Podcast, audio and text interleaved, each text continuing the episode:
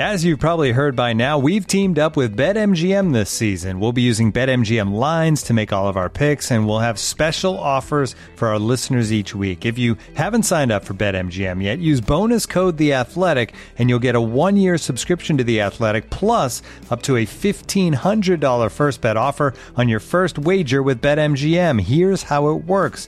Download the BetMGM app and sign up using bonus code The Athletic. Make your first deposit of at least $10.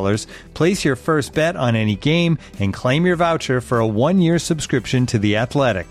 See BetMGM.com for terms. U.S. promotional offers not available in D.C., Mississippi, New York, Nevada, Ontario, or Puerto Rico. Gambling problem? Call 1-800-GAMBLER. Available in the U.S. Call 877-8-HOPE-NY or text HOPE-NY 467-369 in New York. Call 1-800-NEXT-STEP in Arizona. 1-800-327-5050 in Massachusetts. 1-800-BETS-OFF in Iowa. 1-800-270-7117 for confidential help in Michigan. 1-800-981-0023 in Puerto Rico. First bet offer for new customers only in partnership with Kansas Crossing Casino and Hotel. Don't forget, if you haven't signed up for BetMGM yet, use bonus code The Athletic, and you'll get a one-year subscription to The Athletic, plus up to a fifteen hundred dollar first bet offer on your first wager.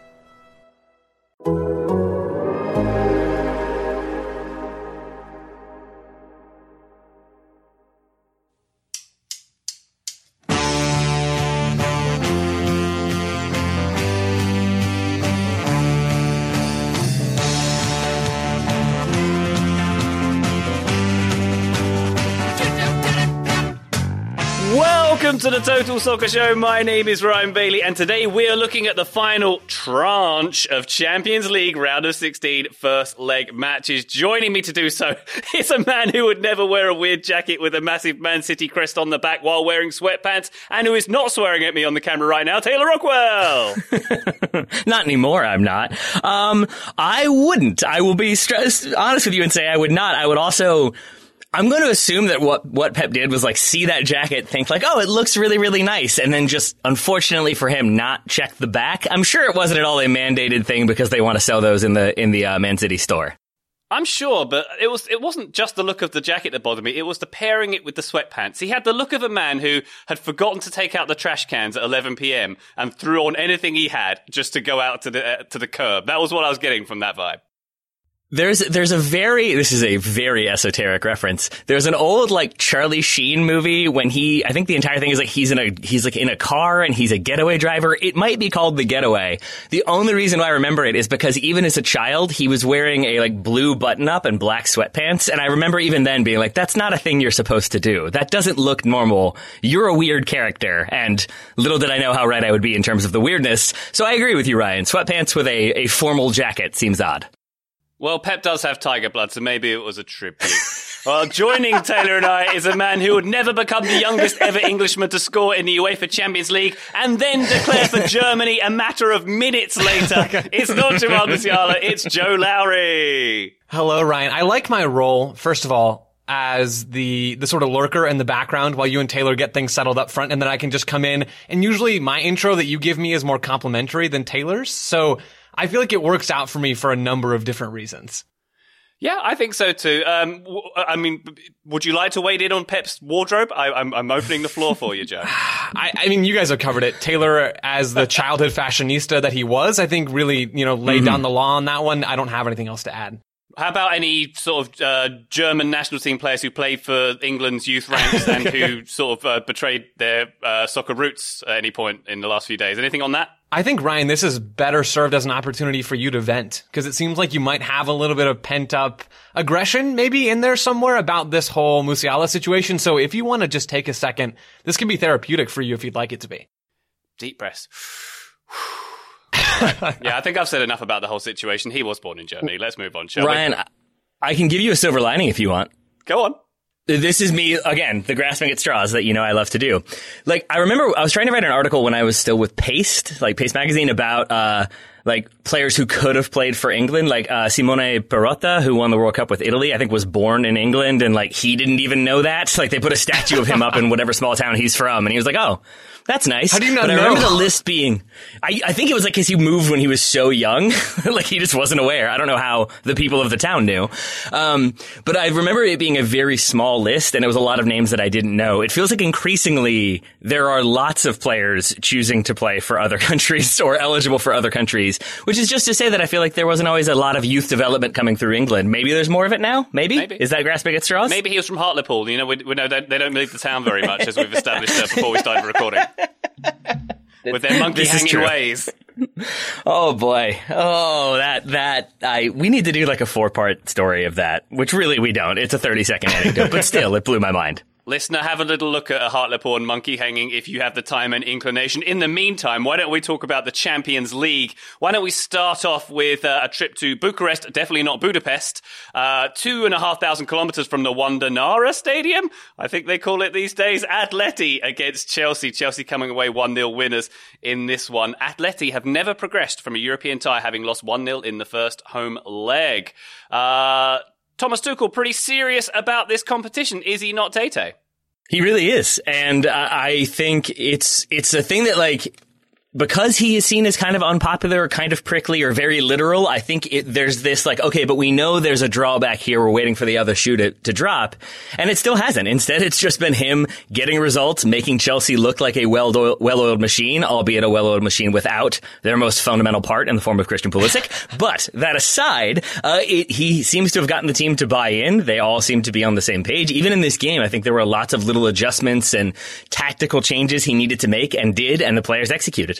Well, who is their most fundamental part, though? Because I could point to a lot of players here. Obviously, Oli Giroud getting the goal in spectacular fashion, but uh, Jorginho and Kovacic sort of hol- holding in front of the defence very impressively. Mason Mount, who never seems to stop running, I'm very impressed with him in this game. Even some of the back line, uh, Azpilicueta That's had a very go. good game in this one. So who who is the who is the uh, the key man if it's not our friend Chris?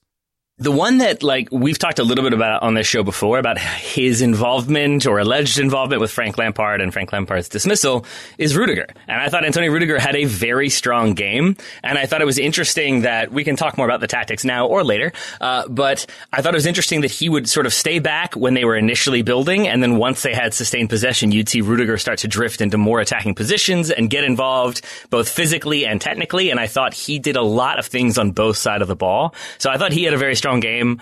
Uh, but that said, he didn't score an overhead kick. So I might give the advantage to Olivier Giroud.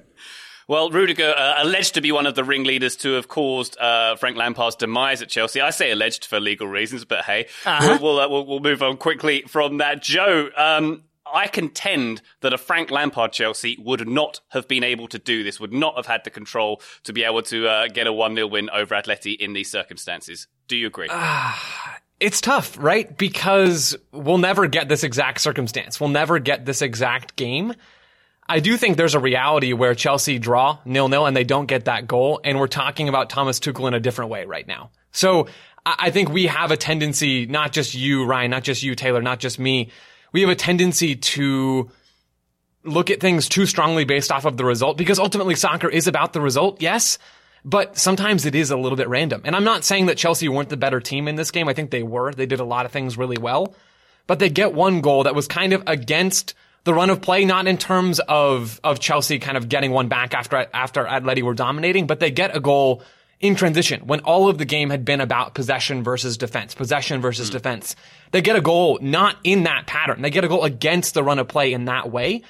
And if that doesn't happen, if Giroud doesn't score that overhead kick, this game is different. And maybe we're talking about, well, is Tuchel the right man for the job because we tend to be reactionary? I think Tuchel is a better manager than Frank Lampard. Don't get me wrong. And so for that reason, I think Tuchel's Chelsea team is better suited to beat Atletico Madrid and Diego Simeone. But man, it's hard to make that binary choice between Frank Lampard and Tuchel, even in these different circumstances.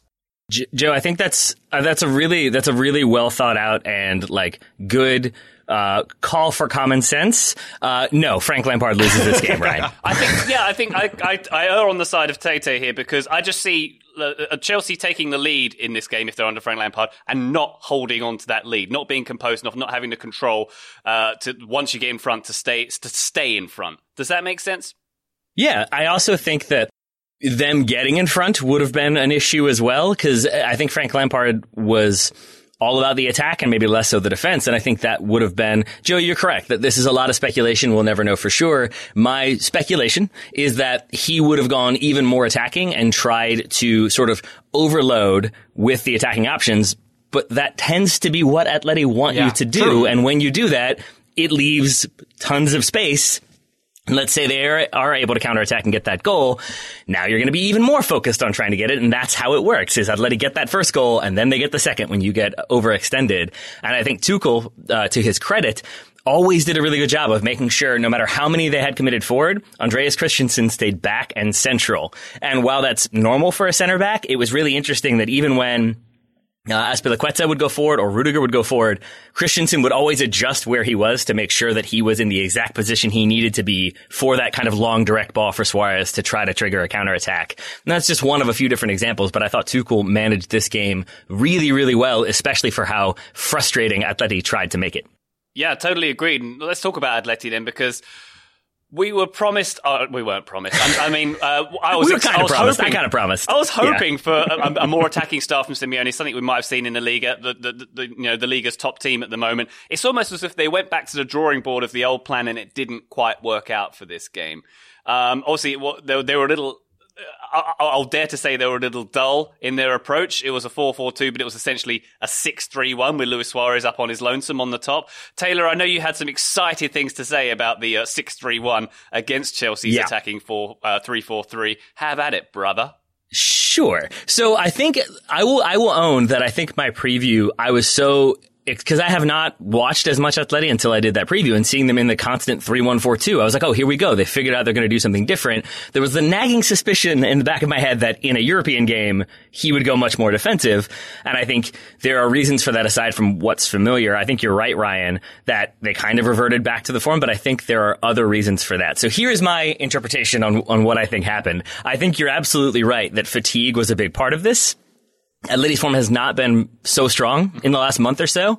And I think part of that is just playing the, the number of games they have, the number of different competitions. It's also, I didn't really know this until I heard it mentioned on a different podcast. They have been ravaged by COVID. Uh. Thomas Lemar, Hector Herrera, Jo- uh, Joao Felix, Yana Carrasco, Mario Hermoso, Renan Lodi, Sime Vrsaljko, Luis Suarez, Lucas Torreira, Diego Costa, Santiago Arias, both of them now gone, and Diego Simeone have all had COVID. And I think this game was maybe them seeing who they have, that maybe some players aren't back to full fitness and decided, we're just going to go all out defense here. We're going to frustrate, look to play on the counter.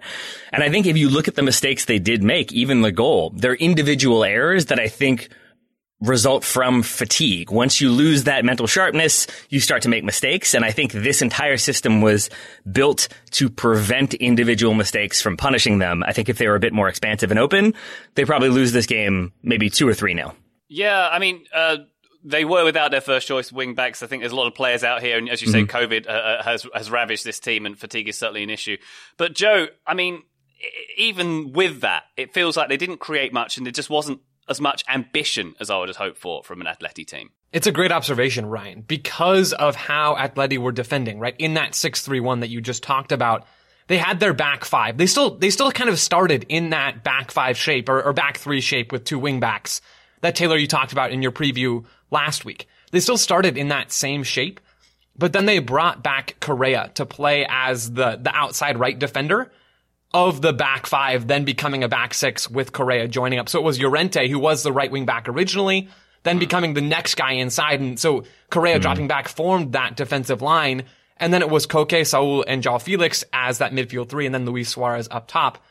And Atletico Madrid, because they defended so deep, deeper than any team we've seen in the Champions League, deeper than any team maybe outside of Atalanta, which we'll talk about later as that game progressed in the second half. Atletico Madrid defended so low in their own box, around their own box, with so many players that they had not only so far to go to get into the attacking half, not even into Chelsea's box, into the attacking half. They had so much distance to cover, and then they had so few attacking players ready to go. Because they had eight or nine guys defending almost all the time, and then Suarez as that sort of outlet, there were big gaps, there were big problems for Atletico Madrid to be able to break out. They almost, they almost hurt themselves because of how aggressively they defended. They hurt their attacking ability. And then Chelsea's counterpressing I thought was really good. They had really great counterpressing moments in this game. Mason Mount picked up a yellow card in the first half for a tactical foul. He was going to miss the next game. All part of the game plan. I think genuinely from Thomas Tuchel, it's worth it. You need to stop those counterattacks. Same thing with Jorginho. So they had, Chelsea came in with this idea of we're going to smother them in the attack. They executed that, but they were extremely, extremely helped by Atletico Madrid's low defensive block that prevented themselves from getting out on the break. Yeah, I, I would double down on what Joe said, and I would add that for people who maybe, like myself, coming into this, knew that Suarez was having a very strong season, was scoring a bunch of goals, felt like this rejuvenated player, it seemed like this could be his opportunity to shine, to show like, yeah, see that, see Barcelona, I can still score a million goals. What I hadn't really thought about is why he had looked so much better, and part of that is that they have been more proactive. They have been further up the pitch. So Joe, to your point, he's not having to run 70 yards with the ball at his feet because that's not what he's going to do anymore. He's still that proven goal scorer. He's still a, a veteran competitor who wants to win, who's going to be ruthless in front of the goal and make his teammates better. But that's when he's in front of goal. When he's 60 yards away from the goal, back to it, that's not his strongest skill set, and you're not going to be able to transition as much through him. But you can't have him drop in and play that right wing back like you do with Correa. You really don't want him dropping in and doing all the defensive running like you have with João Felix. But you have to play him, and so it, it becomes this conundrum that I think Joe is dead on. It really while you have to play him and he is your most potent attacking threat, your most consistent attacking threat, he's also the one who is maybe not least positioned, but not going to be as helpful in terms of hitting on the break with a lot of pace and a lot of efficiency. It's hard to hit on the break when you're stuck in Antonio Rudiger's pocket for the game as well. I think uh, that's uh, that's something that is worth saying. And it's also worth mentioning that this wasn't really a home game for Atleti, as I mentioned. This one taking place uh, in Bucharest, thousands of miles from Madrid. So uh, they're at a disadvantage there as well. But as for the second leg, gents, an away goal changes this uh, uh, pretty, uh, you know, mm-hmm. puts it on this, he- puts this fixture on its head very much. Joe, do you think that uh, this is going to be a balanced second leg? I think there's a chance for Atletico Madrid to come back, if that's what you mean. They absolutely yeah. have a shot still in this second leg. Yes, they're going to be playing away from home, but they've kind of already done that, and they're down that away goal, so that's a problem, right? But they absolutely have a chance. Maybe they do come in and play a little bit more aggressively in the attack. Maybe they play some more expansive soccer and say, okay, Chelsea, we're going to do our best to go toe to toe with you and play a little bit more like how you play instead of how we played in this first leg if they come out and they are more attacking and it's Suarez and Felix combining a little bit more and Lemar maybe playing in central midfield like he has been in La Liga instead of out wide, yes, they absolutely still have a shot. It's just going to be a lot harder now that Giroud scored that beautiful goal. He did indeed. Oh, by the way, uh, I love that João Felix attempting a bicycle kick and then Giroud saying, "You know what? This is this is how you this is how you do it." By the way, uh, yeah, that was an amusing uh, part of this game. But uh, Taylor, I think the last time that Chelsea won an away game in Spain in this competition, they won and they went and won the whole gosh darn thing. So, uh, what are you mm-hmm. thinking about this second second leg of this one?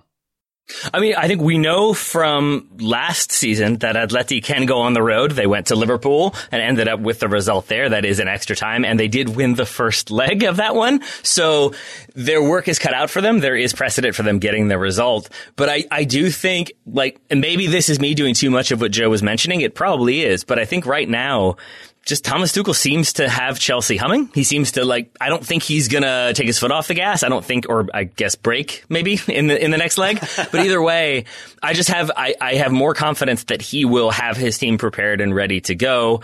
I, I think that they will. I think they get through this. I mean, we, you never know with Atleti and what they kind of throw at you and what Simeone tries to do. Uh, but I was surprised that with everything Atletico did to nullify Chelsea's attacking options and really even Tuchel's, like the first stuff he did, it didn't work as well. Atletico were ready for it and he still made a little adjustments. Yes, it's a fortunate goal, but it's still a goal. And I just think, it'll be hard for Atleti, uh, for Atleti to have that level of defensive solidity and then still play attacking soccer at the same time. I think it's going to be a tough one for them to walk. Maybe they can do it, but I would definitely say I'm feeling more confident uh, if I'm a Chelsea fan. One more thing on this game. How unfair is it that Olivier Giroud is both extremely handsome and really good at soccer? I mean, what a handy detail there. very. It's very unfair. Yeah. Unfair, I would appreciate it? it life. Also tall. What is he like? Seven feet tall? That's not yeah. cool. It's like yeah. seven six, I think. Yeah, seven seven six, seven five, something like that. oh boy. Anyway, we shall move on from this one. Looking delicately poised for the second leg is Atleti against Chelsea, or Chelsea against Atleti, as it will be. We will look at Lazio taking on Bayern Munich after these messages. Looking for an assist with your credit card, but can't get a hold of anyone? Luckily, with 24 7 US based live customer service from Discover, everyone has the option to talk to a real person anytime, day or night. Yep, you heard that right. You can talk to a real human in customer service at any time. Sounds like a real game changer if you ask us. Make the right call and get the service you deserve with Discover. Limitations apply. See terms at discover.com slash credit card. This episode is brought to you by Michelob Ultra, the official beer sponsor of the NBA. Want to get closer to the game than ever before? Michelob Ultra Courtside is giving fans the chance to win exclusive NBA prizes and experiences like official gear, courtside seats to an NBA game, and more. Head over to michelobultra.com slash courtside to learn more. We are back. The other game on Tuesday was Lazio taking on Bayern Munich. And uh, Joe, I think when we looked at this in preview mode, I think we said this was the most unbalanced of the uh, fixtures we'd be looking at in this round. That one seemed to come to pass, didn't it? Yeah, it did. Unfortunately for Lazio, this this 4-1 win for Bayern Munich. Bayern were good. They were really good, but almost Lazio were more bad than Bayern were good. I don't it's hard. It's hard to to fall on one side or the other. I do know that Lazio's mistakes killed them in this game. I actually thought Lazio came out and had a defensive game plan. They tried to deny Bayern Munich's wingers and, and Lewandowski and Musiala. They tried to deny access to those players and really step to them and, and force them to have so little time and space when they were able to get on the ball. They didn't want them turning and running at them. They had some decent ideas Lazio did defensively, and they had some some okay looks in possession as well that Taylor kind of walked us through in his preview. But it, none of that mattered at the end of the day. Their their defensive mistakes and their sloppiness with the ball at times completely killed this game and killed it for Lazio and made you know our conversation look a lot better. Would you expand on these decent defensive ideas? Because I saw, uh, yeah. the, you know, uh, Acerbi, Musacchio, and Patric not having a very good game at all. Uh, particularly Musacchio, I thought was, uh, you know, to blame for one of the goals as well. But it just seemed like that was that was what particularly let them down in this game, and the whole trying to play out the back and not being very good at playing out the back. Maybe it's because it's Bayern you're playing against, of course. But uh, t- t- give me some positives from that back line, Joe if we're looking at, I mean, we can separate because you just threw a lot this direction, right? Playing out of the back, there were sloppy moments, and playing back to the goalkeeper, that's how Lewandowski gets his goal. That's a huge mistake, right? And then uh, Reina makes a mistake playing out of the back, and that gives Bayern a chance as well. I mean, there were sloppy moments from Lazio with the ball playing out of the back. I'm I'm with you guys on that. Defensively, though, they had a game plan. They knew what they were trying to do to stop Bayern Munich in possession, and it's the things I just detailed: denying Bayern Munich's forward players, their attacking midfielder, their wingers, and Lewandowski as much space as they could. And they did an okay job of that. But the problem is that's only half the battle with Bayern Munich. Bayern Munich attack in possession, and they, they're one of the highest possession teams in the Bundesliga, as they will always be. But then they also attack in transition, and that's where they're best. They get a couple of goals in transition in this game, one off of a corner kick and one off of a major defensive error, an individual mistake, not a team cohesive mistake. I guess that's kind of the distinction that I'm trying to draw here. But Bayern Munich attack in transition, and when they're out on the break with Coman, with Sane, with Alphonso Davies, no team in Europe can stop them, and certainly Lazio could not stop them in this game. Yeah, it did seem that, particularly Bayern running the flanks of this one. As you say, Sane was doing very well. Süle, I think I've never seen him so good uh, uh, at right back position. Re- really, really impressive was he. And on the other flank with Coman and Davies, as you mentioned, it seemed like they were getting absolutely run ragged down the uh, down down either flank. Taylor, do, uh, are you concurring with Joe's analysis there? I think I'm pretty much on board with the fact it was in, individual mistakes that cost Lazio there. But do, do you see any uh, any any glimpses of daylight for, for, for Lazio going forward here? Uh, no, I don't. I, I, and I like I, am not sure. I think I agree. I, I, think I am confused by Lazio in this game. I'm, I'm glad that you you all both had a, a clear understanding of them because I like it, it felt as though they like had forgotten a player and everybody was scrambling or something like that. Like, oh no, we only have 10. We got to figure it out. Like there were just so many strange moments that I didn't quite get. Like for example, that back three I saw being very, very tight. They had Lucas Leiva sitting right in front of them. I think the, the goal was to clog up that middle, as Joe said, not give the forwards any space, really frustrate them. Except within the first couple minutes, uh, to his credit, Leroy Sane spots that that midfield three is getting very tight, but also Marusic is drifting inside as well, and he himself is very narrow. So Sane just stops. Like he basically starts standing wider, and then when the ball does go to him, it has the effect of what Tuchel and Chelsea were trying to do. That when the ball goes wide to Sane and no one is near him, now everybody has to panic and slide over. And that's where I got confused of like, clearly you all see Leroy Sane. We all know he's very good standing out there wide open. Why aren't you spreading that out a little bit more? And I understand the idea behind it, but simultaneously it feels like they were like, haha, you can't get through the middle. Oh, but you can go out wide. That's fine. Like it just, it didn't seem like there was that next part of the plan there. And I think a lot of that is exacerbated by the individual mistakes mistakes. I think if they hadn't given up that first goal with how much the ref was letting go in the first 20 minutes, there were so many moments that felt like this could easily be a yellow card and wasn't even a foul. And I think if Bayern didn't get that goal, if Lazio did make them physically uncomfortable and nullified some of what they wanted to do, maybe this game turns around. But I think the individual mistakes and then just the individual ability and awareness of some Bayern players ended up being too much. Uh, this isn't the first recorded instance of uh, Italians uh, being invaded by Germans with uh, negative effect, but it was Bayern looking quite brilliant in this game. It, it's, it's, undeniable. Um, uh, Joe, what did you make of this Bayern Munich team? I, I, think I picked out Süle there. I thought he was had a fantastic game. Sane I thought was wonderful and on, on the flanks there, but it, it just seems like what, what, maybe we should talk about the shortcomings of this team. Does it have any shortcomings? Because if you look in, say, comparison to Man City, who were so in control there are elements of this team where I'm not convinced they're as in control. They, you know, they're coming off of, uh, some relatively disappointing results in the league. They they do concede goals, and they did concede a very good goal to Correa in this game as well. It seems they're not quite watertight and perfect, even if they are tremendous. Joe. I think the way Bayern Munich are built and the way they play is different than how Manchester City plays. And when you watch Manchester City, and I, we'll talk about this later on, they control the game. That is how they're built. Pep has built them to pass the heck out of the ball and to control it and to counterpress right after they lose it. Yes, they'll attack in transition, but not like Bayern Munich. Bayern Munich's best attacking method, in my opinion, is when they get out on the break in transition, when they have their wingers and when they have Alphonso Davies running right at you and you're, you're done at that point. It's over. Bayern Munich don't control games like Manchester City do. And that's not necessarily always a good thing or a bad thing because I think Bayern want those little moments of chaos so that they can make something happen because that's when they're at their best. Again, my opinion. But Bayern Munich's biggest weakness, I think, is not necessarily their inability, at least relative to Manchester City, to control a game. I do think it's their defensive work. In the preview show we did, I talked about how I think at the time they had given up the ninth fewest or ninth most. I mean, Bundesliga is only 18 teams, so it really doesn't matter. Expected goals. They're a middle tier team in the Bundesliga in terms of their defensive ability, in terms of their ability to limit chances. And we saw them get carved up a little bit by Lazio in this game with that goal from Correa in the second half. Bayern is weak at times defensively. Süle is not always the most watertight defensively. Offensively, I thought he was actually quite good, like you mentioned, Ryan. But if there's one weakness for Bayern Munich, it is their ability to defend as a team. And we did see little glimpses of those vulnerabilities in this game.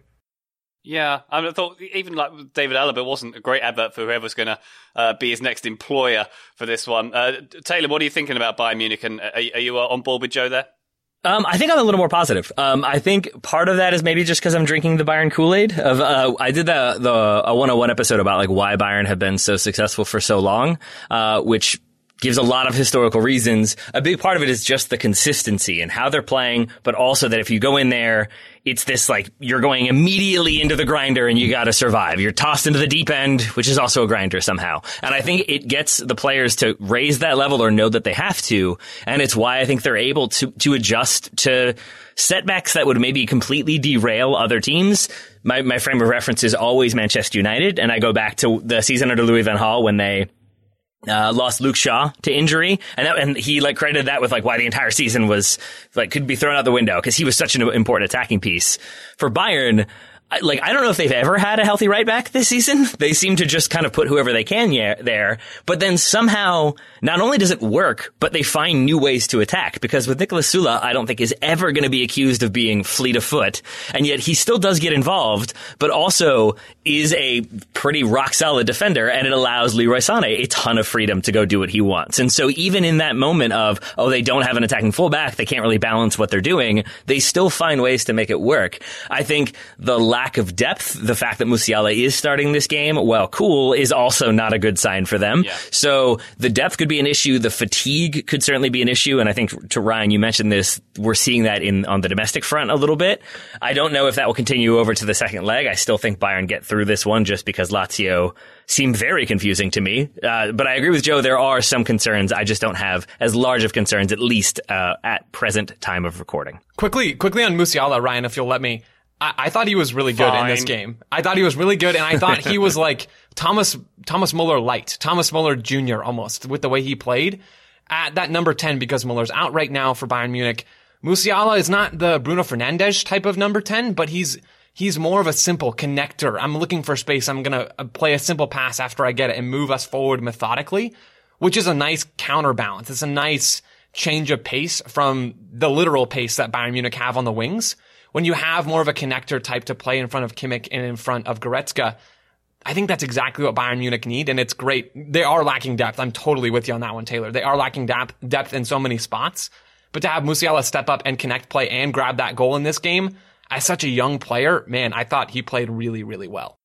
Very impressive for the young German for, for there. it's okay. It's okay. I've, I've, got to think about it. It's just with Dortmund taking so many English players and making them different nationalities. You know, it's it's, it's a whole thing. Uh, but yeah, eighty six percent uh, pass success from Musiala in this game, and of course a very good goal from outside the box as well. Anything else to say about this game before we move on? I'm assuming we're we're booking this one as a done deal for the second leg, Joe. Yeah, this one's over. Bayern Munich have this one in the bag, and they're going to keep going and continue to be dangerous in this competition. Taylor? Concur. Concur indeed. All right, why don't we move on to Borussia Mönchengladbach, who took on Manchester City. We will do so right after this very, very short break. This episode is supported by FX's Welcome to Wrexham. Celebrity owners Rob McElhenney and Ryan Reynolds' small town Welsh football club has finally been promoted into League Two after 15 seasons in the National League. Dedicated staff and supporters celebrate the team's return to glory while bracing for the newfound challenges that come with being in a higher league. Will Wrexham AFC stand up to the challenge and rise again into League One? FX's Welcome to Wrexham, all new Thursdays on FX, stream on Hulu. This episode is brought to you by Michelob Ultra, the official beer sponsor of the NBA. Want to get closer to the game than ever before? Michelob Ultra Courtside is giving fans the chance to win exclusive NBA prizes and experiences like official gear, courtside seats to an NBA game, and more. Head over to michelobultra.com slash courtside to learn more. All right, another game from Budapest, definitely not Bucharest, took place on Wednesday. Borussia Mönchengladbach uh, losing 2-0 to Manchester City. Uh, a game in which both keepers didn't have an awful lot to do, particularly not um, Ederson, who I think only had to make a save in like injury time in the in the dying seconds of this game. But Manchester City, as we alluded to earlier on, uh, are very much in control of all things. This is their 19th uh, consecutive win in all competitions, also their 12th consecutive away win in all competitions, which is a record for an English team.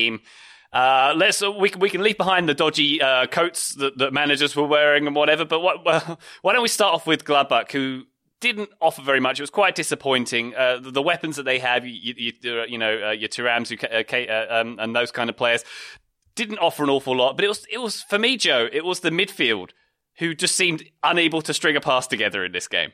This game's so hard for Mönchengladbach. From from losing Marco Rose to Borussia Dortmund, or you know they're going to lose it. You wonder how does that affect the team? And I'm actually curious if you guys have thoughts on that when I'm done here in just a second. I wonder, you know, you're playing and you're a, a Mönchengladbach midfielder or whatever, and you're in this team and you know your coach is leaving in a few months. Like, how does that affect your performance? So that does that affect team morale? It's got to, right? And so that's that's the overhanging cloud that's that's up in the sky for this game. It's a dark cloud for Mönchengladbach.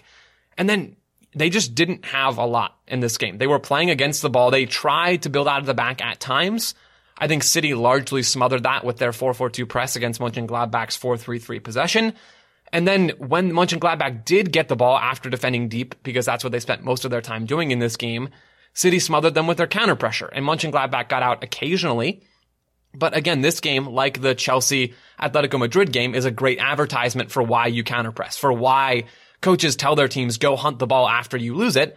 Because if you're Chelsea, trapping Atletico Madrid back, or if you're Manchester City, trapping Borussia Mönchengladbach back, you are only maximizing your attacking output and making life more miserable for Gladbach or for Madrid, Atletico Madrid. So City, I thought were great in this game. Mönchengladbach, I know that's who you asked me about, Ryan, were, were pretty blah. They were pretty milk toasty. And I don't know that that's necessarily their fault. I think City are just probably that good right now. Yeah, I think I, I, concur with that, Taylor. They got they got a bad matchup in this one, did they not? And um, yeah, a very disappointing performance from them all round. Uh, also, this game, Taylor, I don't know if you agree with me, because of the way that Manche- Manchester City smothered them and had so much control, it was actually quite a boring game because of that. Yeah, yeah. Uh, I was I was excited to watch uh, Gladbach because they have a, a, few different like exciting names that I, I wouldn't say I watch with the regularity I would like. So this felt like an opportunity to see like what can uh, Denis Zakaria do? Is Christoph Kramer still good? like uh. Pléa, I think is very fun. Yeah, those that's kind of the answer. Um, but I think what I like like slowly realized from playing FIFA number one, but also from watching this team is that they're not a particularly fast team. I wouldn't say they have many people on that team that I think of as being blazing quick, and there are some that I think are the opposite of that. So then when you're playing a team like Man City who are going to press you, I think you have to be technically pretty much perfect. You have to keep the ball moving. You can't cough it up cheaply. You can't get caught in possession.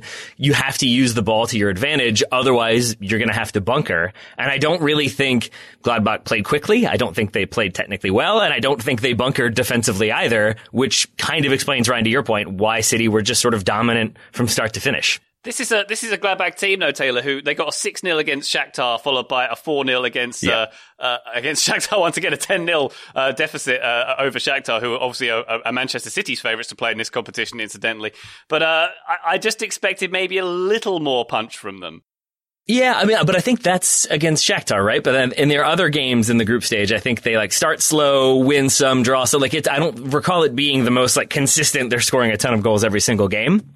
So I think you, I agree with you, Ryan, that I thought there might be some confusing moments here. I thought they might throw in some wrinkles and cause some problems. We've seen them do that in the past. I think to Man City, but also to other teams in the Champions League. I don't think we did see that. I mean, certainly we didn't because they lose 2-0, but I also am kind of confused about this one just because to Joe's question, like I have played in teams where the coach was leaving, either retiring or going to another club or what it might be. And it, it sort of, if anything, is either a thing you don't think about because it's just like, yeah, I'm focused on the game. It doesn't really matter. We're here right now. We're playing. I think to, like to fans, it's a bigger deal to be losing your manager than the player.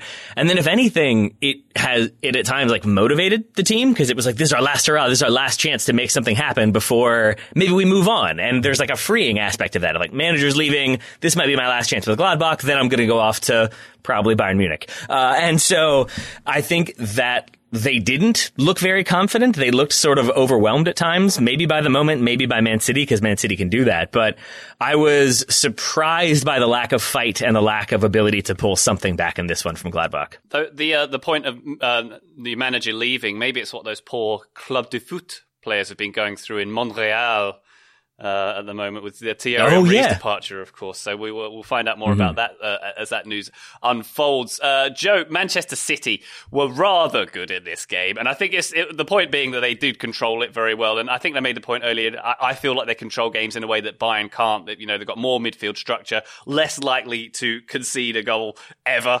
Um, it was just very very impressive all round. And Cancelo's the one who's been getting the headlines here. Uh, I liked Gary Lineker's tweet of uh, Cancelo culture Uh, Kevin De Bruyne being a victim of Cancelo culture, it seems at the moment. He's he seems to be the best fullback who doesn't actually spend most of his time being a fullback. Oh, 100 percent. We've seen him at right back. Well, in air quotes, right, right back for Manchester City a lot this season. Him stepping inside into midfield and playing next to Rodri or playing next to Rodri and Gundogan or whoever in that midfield. And then now, recently for Manchester City, it's been Cancelo at left back. But again, left back in air quotes. He pushed inside in this game City started personnel wise in kind of a 4-3-3 shape, but offensively, man, it was so fluid. I think the best way I can describe it is as a 3-2-5 with Cancelo next to Rodri and then Kyle Walker becomes that right center back. But man, that wasn't even true all the time. Sometimes Rodri would drop in between the center backs and form that back three. Sometimes it was it was Gundogan who would move left and play in that left back hole that Cancelo left behind when he moved into midfield. Sometimes Ederson would step up and become part of that back line as well for distribution, especially early on in this game. But man, regardless of what the shape was, Joao Cancelo was a massive player. He has an mm. assist on one goal, and he has the the pass before the pass, the MLS assist on the second goal. There we go. For Manchester on City. Brand. On brand. Thank you. I do try. I do try to stay in my own lane in that regard. But it's Cancelo stepping inside and he he plays that role so well. He's right footed, so he's cutting in and almost playing that Kevin De Bruyne cross. Actually, that's a horrible description. Never mind. That's not at all what De Bruyne's thing is. I had my wrong foot, the wrong foot in my head. But he steps inside and plays that bending ball, that in swinging ball from the left half space when he comes into midfield. And he plays that ball perfectly. He's so technical. You'd be forgiven for thinking he is just a straight up midfielder or that he is an attacking minded number 10 or whatever it is because he's so effective as that all around fullback midfielder kind of player. Yeah, very impressive. and Very, very interesting. In in Pep's new evolution of his system, Taylor, where I believe one of the central tenets is now to have Cancelo just to put diagonal balls to the uh, to the far post yeah. for one of the shortest players to head the ball in. That seems to be what they do now. Is that is that a it's, thing? It's now, what, it's what it's what we all knew was going to happen. I mean, this is the, the, Pep Guardiola who got Lionel Messi to score a headed goal in the Champions League final. So maybe that's just something that he's good at. Uh, João Cancelo is a player not since Antonio Valencia have I seen somebody who hates their left foot as much as oh, João yeah. Cancelo. Uh, he goes for the trivela against Arsenal when he probably could have used his left foot and just, even if he scuffs it, he probably puts it in the back of the net. But in this one, that right foot was just so beautiful because that ball that Joe was describing, it's the type of, I, I'm struggling to think of an analogy for this, but it's like when he hits it, I was just like, if you paused it there, I was like, oh my God, this is terrible. Like that's going way out of bounds. There's nobody even there. What is he aiming at? And then pause it again halfway through and it's like, wait a minute. there is a lot of bend on that ball and it's holding up. And then as you see it dropping down and you realize what's happening, it's just, it's the type of goal when you can tell it's happening and you can be like, oh, there's going to be a goal here, like two seconds before it happens. It's the most fun type of goal because then you can experience like the emotion of it, but you're also experiencing it in the present moment. And that was one of those where it's just like, oh, I know what's going to happen here. It's going to be a goal. This is going to be awesome. That's exactly what happened. And it was. And we're also experiencing the emotion of having Sergio Aguero take minutes in this game as well, which is uh, yeah. something that Manchester City fans are uh, uh, likely very happy about. It just seems like they, have got all departments covered. Maybe, maybe not completely that uh, central striker role at the moment, but although you know Il- Ilkay Maradona seems to be handling that in many games uh, on his own. Uh, but it, it just seems like every player knows their role. Every player's got quality on the ball. They've got this really good system. There's no weak links in this Manchester City team at the moment they just seem quite unstoppable. It is, it, it's, it's shades of 2017 18 once again, is it not, Joe? It 100% is. I love how you brought out the fact that there are no weak links in, in, in this team. And you mentioned Gundogan as well. In this game, I thought just to throw in one tactical note here before I shut up and let you guys talk. I noticed Zakaria being used to keep a close eye on Gundogan on the right side of Gladbach's midfield. Zakaria is that right-sided central midfielder and Gundogan was either playing wide left or more often in that left channel, kind of on that side for Manchester City in possession. Zakaria was was shadowing Gundogan, where if he would drop deeper, Zakaria would run with him and almost join up with the back line at times. And he always knew where Gundogan was. And that makes sense, right? That's a smart game plan, I think, from Marco Rose because he knows how important Gundogan has been for Manchester City recently. He's been on a tear in 2021. He's been the hottest player in any league in Europe right now. But limiting that damage from Gladbach and, and them using their central midfielder on that right side to track Gundogan left space open for Cancelo. It left opportunities for one of the other hottest players in Europe right now to create chances. And I think that's an example. That's, that's uh, a microcosm of how dangerous Manchester City are. If you devote too many resources to one player or to stopping one player, they have 10 other guys on the field who can burn you. Manchester City right now are so hot and they are playing some of the best soccer we've seen from them in quite some time. Yeah, and Pep has overtaken Sir Alex Ferguson as, as the manager having the most uh, knockout game wins in this competition. I believe it's 27 is the number that Pep has reached now. Very, very impressive indeed. Uh, it makes it all the more impressive they'll probably get knocked out in the quarterfinals of this competition. Um, Taylor, I, am being slightly facetious there, but uh, I, I, think Man City have been the favourites in this competition for the past three seasons, if I'm not mistaken. Uh, do you see anything stopping them right now? No, I mean, I think I think themselves? there's. Uh, I think I would say the short list of teams that I, I think could be in the semifinals if the draws all work out would be Liverpool, PSG, Bayern, and Man City. I do think potentially any of those teams could win it. It does seem like of the four that I listed there, if you factor in history, injury concerns, like current runs of form, it does feel like City have the strongest argument, the strongest case, and it is the thing that I think Pep Guardiola would most like to win, especially with them seemingly running away with the title in the Premier League. So yeah, I think, I think this is their title to lose. Uh, which is always a very dangerous position to be in when it comes to the Champions League, when it comes to any knockout round game in general. But yeah, I think they have the depth and consistency across the board to make that happen. Is the quote I saw from Pep about money spent real, or was that a joke? Did anybody see that? Refresh me on that one. I saw it. Joe, do you know yeah, what I'm talking I saw about? It, and I kind of assumed it was real. Maybe that was a bad call on my part. I don't know. I can't tell if it was a joke or not, but I, I, the gist of it as I read it was that somebody said like, what's the key to winning? And he was like, being able to buy good players. like basically it was like, we can spend the money to make this happen, which I think is a, an allegation that's been thrown at him in the past that he resisted. So I don't know if that was a real comment, if that was like him throwing shade at people who've made that uh, allegation, or if that was him just genuinely stating a fact. But it is the case that they've spent a lot of money, they've built a very good team, and that very good team is, I would say, the favorite to win the Champions League now. Well, when you go out dressed like you're taking the trash cans to the curb for a professional outing, then uh, you can afford to flex in that manner. I imagine. Uh, this is true. and one thing uh, I mentioned Sir Alex Ferguson. It was actually 28 games that Pep's gone to uh, with knockout wins rather than 27, uh, overtaking Sir Alex. And I think you, um, Ferguson always used to say it doesn't matter what you do. it doesn't matter what you do in um, in December and wintertime. It's what you do in spring and that's probably been the city downfall, particularly in this competition, isn't it? So we will see how they handle this, and maybe uh, the, the, club's history and whatnot will uh, uh, and uh, will play into it. Um, mm-hmm. If we're going to talk about witches' curses and voodoo, uh, as they do on certain other soccer podcasts, uh, any more to say on this game, gents? Joe, anything else on this one? I don't. I don't think so. Manchester City are dominant right now, and I expect them to continue to be dominant, certainly in the second leg, and probably beyond that in this tournament. Tay Tay. Uh, I wouldn't want to talk witches curses if that's cool.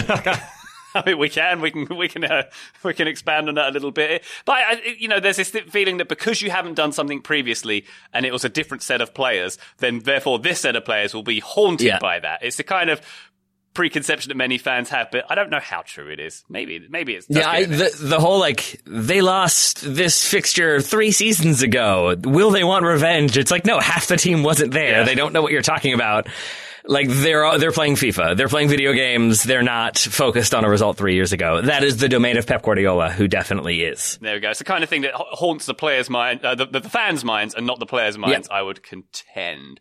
One more game for us to cover, gentlemen. Uh, Atalanta against Real Madrid. This one finished 1 0 to Madrid. No Ramos, no problem, baby, with uh, Ferland Mendy. Do we say Mondi or Mendy mm-hmm. for, Mon- for, for him? I am not sure anymore.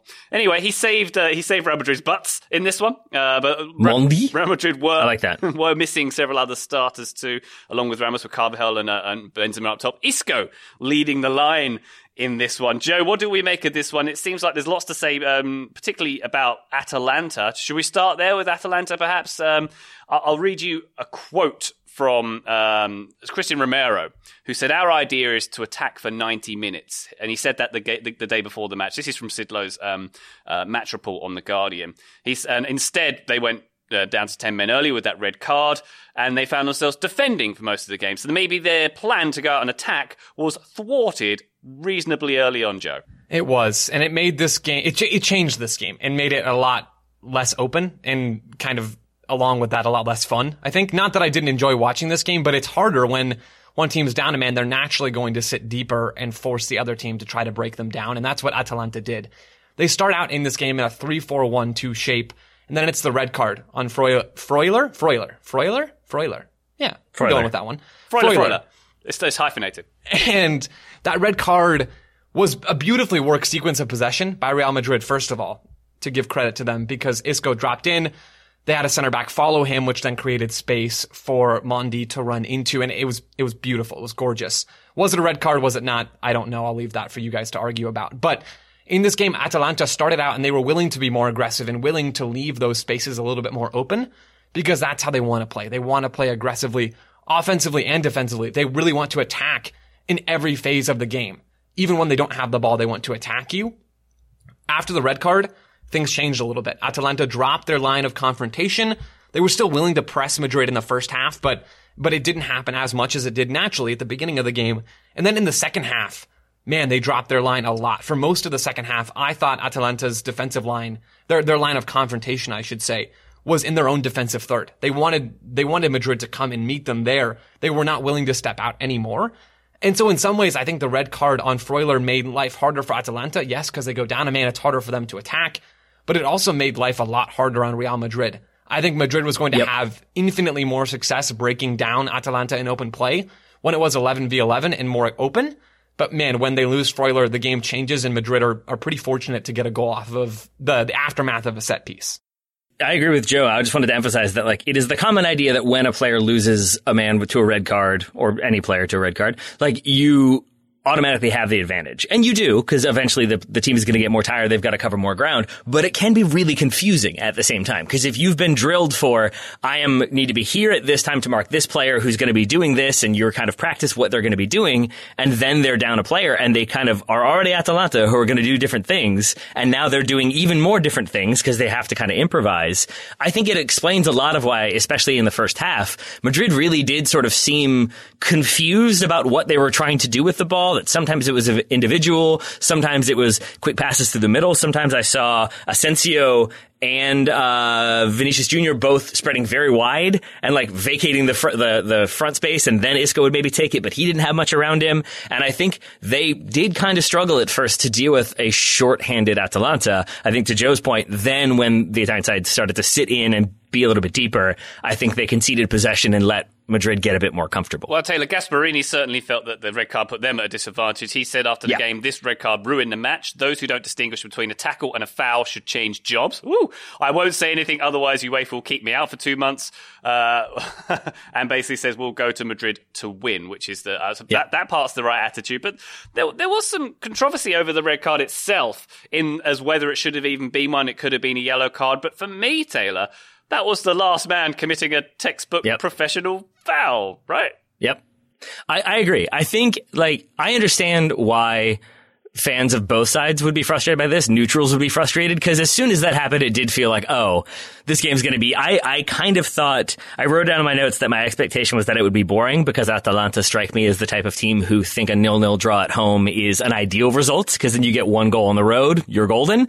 Madrid with the injuries, I think they weren't inclined to like really try to do too much in this one. And so it felt like it was going to be nil nil. Then that red card really did seem like it killed off a lot of the nuance. So I understand why people are frustrated, but maybe it's devil's advocate. I think I kind of believe this. I think it is probably justified because going back to when they changed the dog DOGSO rules to make it that you're not, if you do commit a foul in the box, you're not getting a red card and conceding a penalty. I believe that the corresponding guidance on how to enforce that was to be harsher about those fouls outside of the box. And I think for the official in this one, if you're looking at that from the angle he was, that looks for all the world like Freuler is desperately trying to make that play before they get into the box. I'm not saying he was, but it absolutely looks to your point, Ryan, like he is trying to make a professional foul outside of the box so you don't concede a penalty. I'm not saying that's what he was doing, but if that's what your perspective is on it, you're going to automatically see that as, oh, you don't want to concede a penalty, which means you're conceding a red card. And so I think that was the mindset. I think that's why it was so automatic for the official. I think we've seen yellows given for that kind of thing before, but I don't think you can have any argument essentially with the with the outcome there. One curious thing about Atalanta Tate, which I know you mentioned before we came on it, was uh, Josip Ilicic, who came yep. on in the 56th minute and then suffered the ultimate indignity of being substituted once again before time. What went on there? Yeah, I was uh, I was not so happy with some of the things that happened with Atalanta in this one. Uh, I will say uh, to Madrid fan or no to Atalanta fans who feel frustrated, I wouldn't say you should be by the penalty. Maybe by the Casemiro dive that should have been booked and instead got a like stern talking to that would have been his second yellow. But either way, um, in this game, first of all, I will I will get to the question you asked, Ryan. But I want to say I had hyped up Palomino. I thought he was going to be a really important player for Atalanta's defense. He doesn't start. He does play, and I was like, there we go. You bring him in, he gets the job done. He comes on in the 85th minute, they concede in the 86th. So if anything, that felt like even more of a personal slight to me, but nothing will be as bad as the situation with Josip Ilicic, Ilicic excuse me, which you mentioned. Comes on, comes off. Uh, I looked at his stats the stats themselves are not that bad. I will give them to you now. 6.1 rating on FotMob. Make of that what you will. 80% pass completion, four for, t- four for 10 duels. That's a big one. Two for four dribbles. He was dispossessed once. But uh, apparently, uh, Gasperini could be heard on the sidelines screaming, "Stop complaining and find something to do." Was giving him specific instructions on how not to concede possession, how not to give the ball away, how to do a better job holding up, and all of those instructions were more or less completely disregarded. And I think to some extent there is some blame for Gasperini because Ilicic is not fleet of foot. He's not a high intensity pressing runner. He's not going to track people. He's really good with the ball at his feet. He's really good at going at defenses. But in this case, I don't think he was put in the strongest of positions. Uh, so that maybe explains part of it. The other thing, uh, journalist uh, Siavush Falahi, who is a journalist for Eurosport, tweeted this a couple months ago and then had a follow up yesterday. Here's the one from a few months ago. At Atalanta, when Papu Gomez got subbed off at halftime against Midtjylland, he's said to have gotten into a fight with Gasperini. Uh, Papu Gomez now obviously no longer with the club. Ilicic defended Gomez and Gasperini resigned after the game. The club did not accept the resignation, so Gasperini is still there. As for Gasperini, it's only Papu and Ilicic who are done with him. There seems to be many players who are tired of him. The talk is that Gasperini could leave in January or July. And then you fast forward to yesterday, and it seems like maybe this was part of that, that he, they're already not on the best terms. Ilicic goes in, and maybe if you're Gasperini, you feel like, oh, he's not even trying. He's not even caring. He's already mentally checked out. I'm subbing him out. I don't want this guy in here anymore. I will be fascinated as to how much Ilicic gets used in the ne- next couple weeks. I think that will give us a good insight into how severe this rift is going to be. But this is also uh, Ilicic who had depression issues last season, who missed time to deal with those issues. So again, it's it's a tricky situation. It's a fragile situation for many different people involved uh, in this team. Uh, it's very interesting. It's obviously Gasperini sending a statement there to Ilicic to send it, to, to, take him off with like four minutes to go and to maybe it, it blowing up in his face, as you mentioned, with the goal coming not that long afterwards. A very good strike it was from Ferland Mendy, who was in full Roberto Carlos mode for this one. Joe, um, I I contend that Real Madrid did have um, uh, some some um, absences in this team, but they had their midfield of Toni Kroos, Casemiro, and Modric. I think you could pay a bunch of children around those three. As long as those three are there, Real Madrid win. Do you agree? I'm, I'm, being over the top, of course, but uh, do, uh, it's important that those three are, are, there in that team, is it not? And, um, and Taylor is, is, right to mention the second yellow card, which uh, Casemiro very, very, much deserved. His puppy dog eyes must be second to none to be able to get away with always avoiding that second yellow. But but Real Madrid and, uh, and their midfield engine getting it done once again, Jack. Madrid's midfield is so important to them. It is critical to how they play in this game, especially when Atalanta are back deep defending in their defensive third all throughout the second half. You need players who can do some things with the ball. You need players who can make some things happen. And for Madrid, their best passers and even their best ball progressor in the form of Luka Modric, it's in the midfield. Toni Kroos dropped deep so much in this game to get on the ball and play quarterback. He just moved in between the center backs or moved deep to get on the ball and, and Nacho and uh, Varane split wide and Kroos got on the ball and sprayed passes. And he did that over and over again. The weird thing though is it didn't matter in this game. Madrid were not having much of any success breaking Atalanta down. I don't think that's on Kroos. I don't think that's on Modric or Casemiro. I don't think that's on any one Madrid player. I thought Atalanta just defended so well. They were down to 10 men and they moved so effectively and efficiently. They marked their men in the right moments. They passed players off in that man oriented defensive system. Madrid were just having no success breaking them down. So in 99 games out of 100, Ryan, if, if Madrid's midfield is on, I think they have a great chance to win. In this game, I just almost don't think that connection was there. I don't think it had any effect on the game because of the fact that Madrid just weren't having any luck breaking Atalanta down one way or the other. And that goes back to the red card. The red card made life more difficult for Atalanta in an attacking sense. And it also made life more difficult for Real Madrid in an attacking sense because there was no space. They had no opportunity for Kroos or for Modric to spray passes and really get into dangerous positions. They could pass all day, but could they pass and find a through ball in the box? Could they pass and hmm. find a player out wide, draw Atalanta out to that wing, and then play it into the box and create chances there? No, they couldn't. And so then it comes back to soccer just being such an incredibly random and at times harsh sport. Atalanta go down a man, they defend really, really well and then you give up a goal in the aftermath of a set piece, and that changes the game. Real Madrid get that away goal, and now they have a chance to play at home and potentially have more chances for Kroos and for Modric to impact the game. Although honestly, I'll be I'll be surprised if a ton changes in that second leg. But yeah. ideally, Atalanta will be more expansive and more willing to step forward, which would then give Kroos and Modric more chances to get on the ball and make things happen. This is where I this is where I jump in to point out that I believe Casemiro is suspended for that second leg due to yellow card accumulation. Yes, so is. that will be a big wrinkle in how Zinedine Zidane approaches that game. If he tries to have somebody just go in and do a like for like job, if he changes up the shape, I think that will be very much worth keeping an eye on because I don't know how you deal with uh, the lack of Casemiro, who I think is the other fundamental part of that midfield. Uh, and another reason why I'm happy that I'm not Zinedine Zidane and he gets to figure that out one instead of me. Exactly. That was exactly the point I was going to make, Tate, because he is he's he's Zidane's favourite, basically, isn't he, Casemiro? I think it, it, that that is abundantly clear.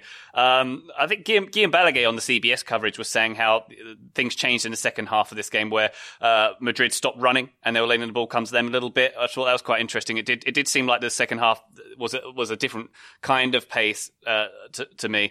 Um, yeah, it's it's just, but Real Madrid still got the job done here. I still can maintain the fact that if Toni Kroos has a good game, Real Madrid don't lose. That's still my that's still my theory, and I'm sticking to it. Uh, but this one's still very open for the second leg. I would say very Atalanta still very much in this one, uh, particularly with that Casemiro news and with um, any other potential absences that might there might be with Real Madrid. Taylor, you, you with me on that one? This this one's still pretty wide open, right?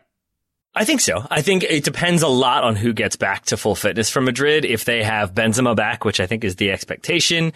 If they have uh, Valverde back, I think that's the other one that they're expected to get back in time for the game. Like I could see him playing in midfield, uh, not the same player as Casemiro, certainly. They do different things, but I think Benzema is such a fundamentally important part of that team and, and does, so many little things and does so many big things very well. Uh, it's the same thing as Lewandowski with Bayern for me, that like he just finds ways to score goals that you don't expect him to do, but he ends up doing.